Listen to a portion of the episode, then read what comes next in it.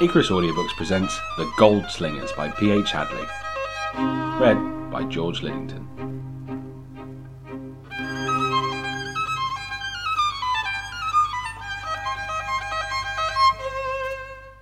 So before we get into it, the writer paid for extra. What extra? A special theme tune. I think he's intending to produce a whole series of audiobooks, so I've got something here. Some hired musicians. Oh? Who? The uh, Philharmonic Whistling Orchestra of Southampton. Sorry? The, the Philharmonic Whistling Orchestra of Southampton. Look, they were cheap, and it fits the genre. I'm just going to play it. Is this a western? Uh huh. Oh, good. Oh, I do love a good western. One of my favourite things. Westerns and a very cheap, full-bodied rosé. I was in one once, you know. A rosé. No, a western. Las Grande Tita, it was called. I think it was about a mountain in Mexico. I played the mayor. Brando was in it. Marlon Brando. No, Terry Brando. No relation. I only had one scene. Look out, Johnny! Ah! And then the damp squid in my jacket went off and blood went everywhere. Right. So if you just let me play the music and then start the manuscript as it finishes. Okay, okay.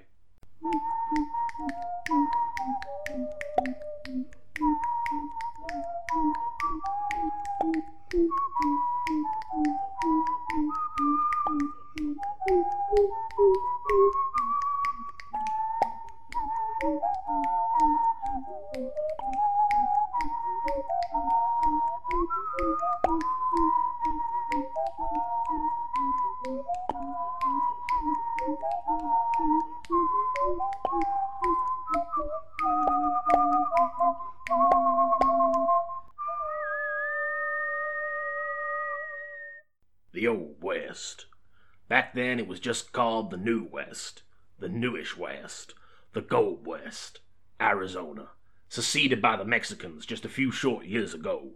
Hard little townships had sprung up near the ever expanding railroads. Dust and dirt and gunfights.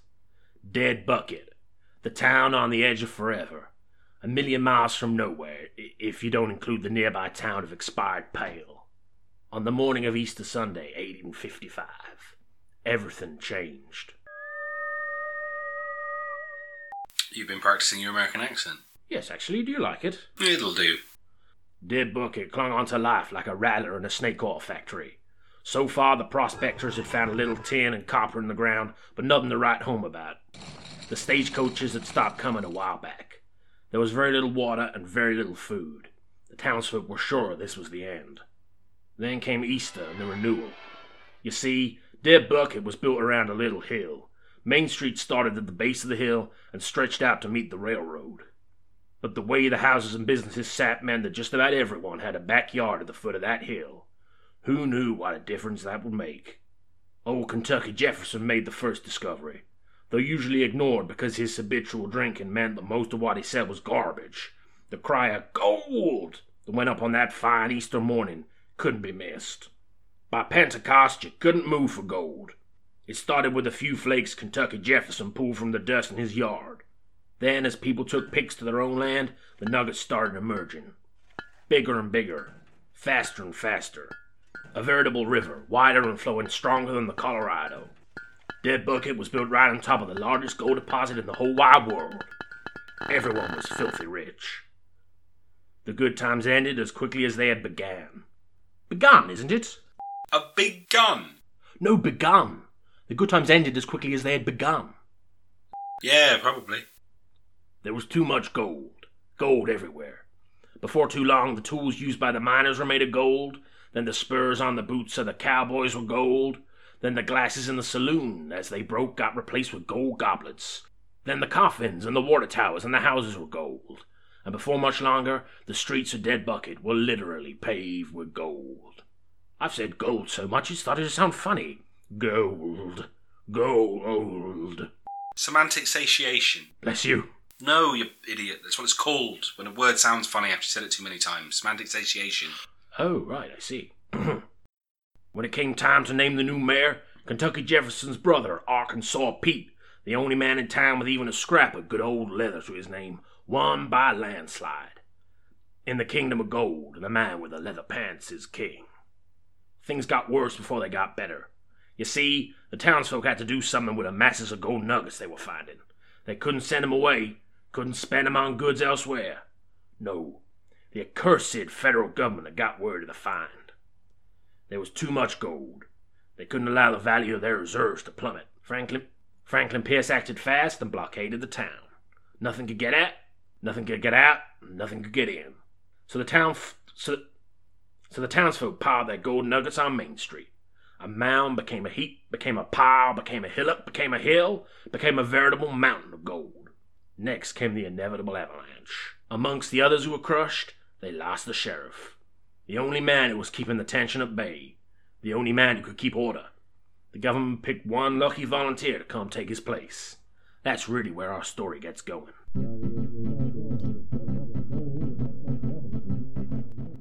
Another whiskey, barkeep! Grunted Kentucky Jefferson. He sat at the gold plated bar with the mayor, Arkansas Pete, and his other brother, Commonwealth of Virginia Pierre, on golden bar stools. The barkeep topped up his golden goblet, one of the last bottles of whiskey in town. Arkansas Pete pulled a leather tassel from his jacket and placed it on the bar to cover the ever growing tab. The barkeep snatched it up and stuffed it into his gold leaf trousers. The other patrons looked on jealously, sipping up their glasses of water flavored with gold dust. The brothers laughed uproariously. I've had just about enough of this. Growled a noted local ruffian, state of Rhode Island and Providence Plantation St. John. He smashed his goblet on the floor. But made of gold as it was, it bounced away whole. Oops. The piano player froze as St. John drew his gun. The brothers drew theirs. oh dear, that's rather choice. What? I've just thought of a joke of sorts. Go on then. Well, I mean, you, you could say something like, I drew my gun. And then the other fellow could say, What did you use, a crayon? It's brilliant. That's, yeah. Hold on, let me just let me just write that down. a shot rang out. Slowly all the patrons turned. A young man was standing in the doorway of the saloon. I think that's just about enough of that, partner, he said. Short but strongly built, with his gun pointing into the rafters and splinters falling down around him, was Edwin Whitaker Clinton Godwin III. The star-shaped badge on his lapel glinted in the light that split spilt around him from outside. There was a long, pregnant pause. I hate that expression. A pregnant pause. Dear Lord, disgusting. Huh. Uh, what's wrong with the pregnancy exactly? Oh, oh nothing, nothing. You've got kids. Mm, just a daughter. Haven't seen her for a while. Get on with it then. Mayor Pete took Sheriff Godwin over to the old sheriff's building. Already there were cobwebs sticking to the sheriff's door. They walked into the sheriff's office, which was home to the sheriff's table and the sheriff's hat stand. Sheriff, good of you to come, partner, said Arkansas Pete. I go where the law takes me, Mr. Mayor, said Godwin. Surely, surely, said Pete. He spied the new badge on his lapel. Be careful with that. Stuff that ain't gold is rare around here. Pete pulled a cigar from inside his pocket. It was wrapped in gold leaf and stuffed with something glittery. He handed it to Godwin and lit it with a gold match. I've heard tell of your problems, Mr. Mayor, said Godwin. I know this town is like a dry tinderbox at noon in a desert that is partially on fire. I intend to keep the peace, sir. You're welcome to try, said Pete. Not sure you'll have much luck. Anyhow, I'll deliver your pay on the first of the month. It's rocks, which is good money around these parts. Keep 'em safe. Here's your county issue gun and bullets, he added, taking a gun made from gold and similar bullets from the drawer. I have one, said Godwin, patting the gun in his holster. You won't for much longer. What is that, stainless steel? We haven't seen any of that in weeks. Either way, you'll need one when Evil Eyes comes around. Evil Eyes, said Godwin. But Pete just laughed and strolled out of the golden door onto the golden street. Godwin took a deep breath. He looked around the room. The territorial governor hadn't been wrong. Virtually everything was made out of gold. Anything that wasn't had been torn down and sold. He sighed. He needed to get out into the town, find out what was going on. The town sparkled like a diamond in the rough. There was so much gold. Godwin strutted down Main Street, his spurs rattling. This wasn't a happy place. Everyone was on edge.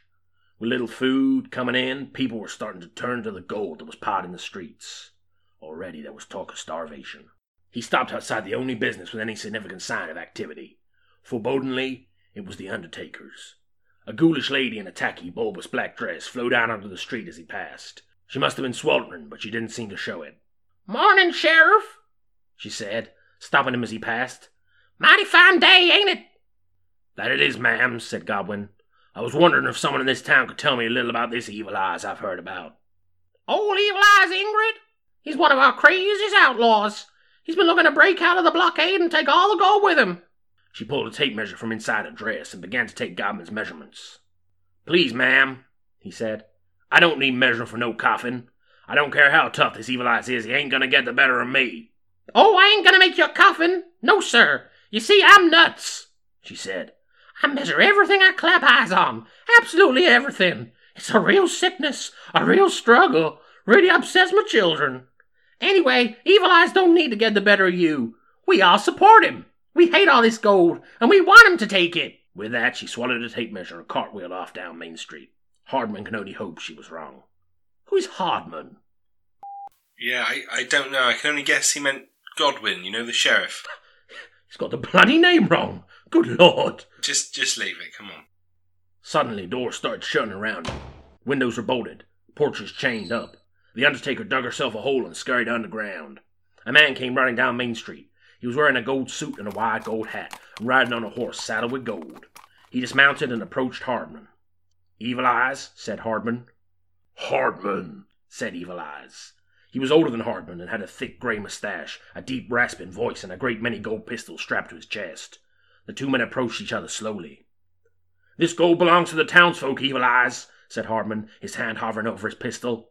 I won't let you take it. Fool, I'm going to be the richest man in the whole of America. There ain't nothing you or anyone else can do to stop me. His hand was inches from his gun. They both stopped, staring at each other. Seconds ticked by. The town clock struck noon. A vulture flew overhead. Evil Eye's horse drank from a trough. Arkansas Pete took off his boots. Someone coughed in the saloon. A train pulled up at the station. A stagecoach in Utah was attacked by Native Americans. President Pierce shopped for a hat. Nepal invaded Tibet. Alfred Tennyson did a backflip. A pauper tripped over Queen Victoria. A young girl discovered the death of a pet. Four fishermen quarreled. David Livingstone got lost. A liar wept. The frisbee wasn't invented. Kenny Loggins' great grandfather was born. Some helium escaped into space. An elephant was sick. Charles Darwin found a penny. No one died for 70 minutes. There was a sneeze.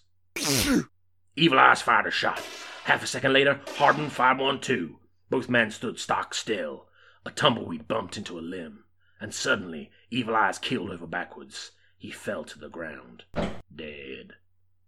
Boo! bellowed the townsfolk, emerging from their homes and hovels. Boo! He was going to take away all the gold and cure our sick society. Boo! I couldn't let him, bellowed Hardman, turning on them. That would be stealing. No one steals in my town. The townsfolk advanced on him. Another shot rang out. They all turned. He's mine, bellowed Evil Eyes. He was standing. He was grinning. He wasn't dead. He tore off his shirt. Underneath, a solid gold body. The townsfolk ran for cover. Evil Eyes fired. Hardman's body shook. Had he got him? Then Hardman grinned. Between his teeth, the golden bullet from Evil Eye's gun. He crunched down on it and swallowed it whole, then lifted his gun, this time aiming for Evil Eye's head. Goodbye, father, bellowed Hardman. He pulled the trigger. There was a spray of blood. Red in the town of gold. Evil Eyes hit the floor. As Godwin's pistol smoked, Arkansas Pete walked over, putting his hand on Godwin's shoulder. What now? he said. We still have all this gold. He was our only hope. Godwin smiled. Never fear, Mr. Mayor, for I am an alien and I eat gold. He reached down and picked up a golden nugget, swallowing it whole. Hooray! bellowed the townsfolk. Hooray! Hooray! Huzzah! Hooray! What a dumbass ending. Twist, it's all about the twist. It's still stupid. I liked the battle between the Pa and the Son. That was good. But then the writer had to go and spoil it with a dumb ending. I thought you'd like the Secret Son stuff. Yeah? You always wanted a son. True enough, partner.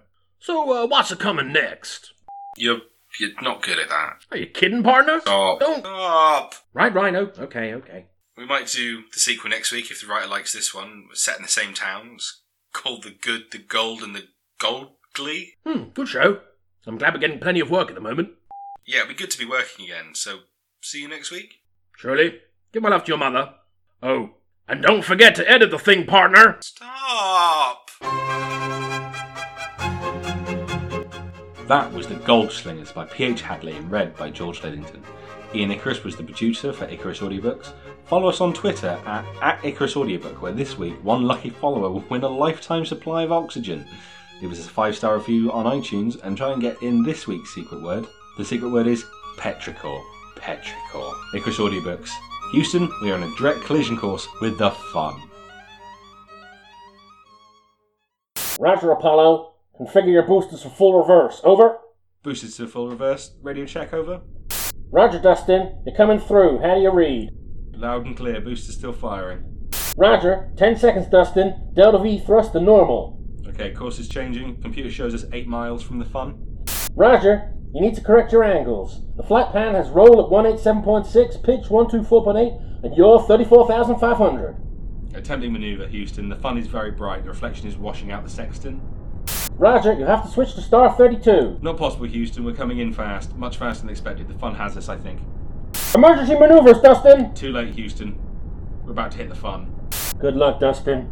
May God have mercy on your souls.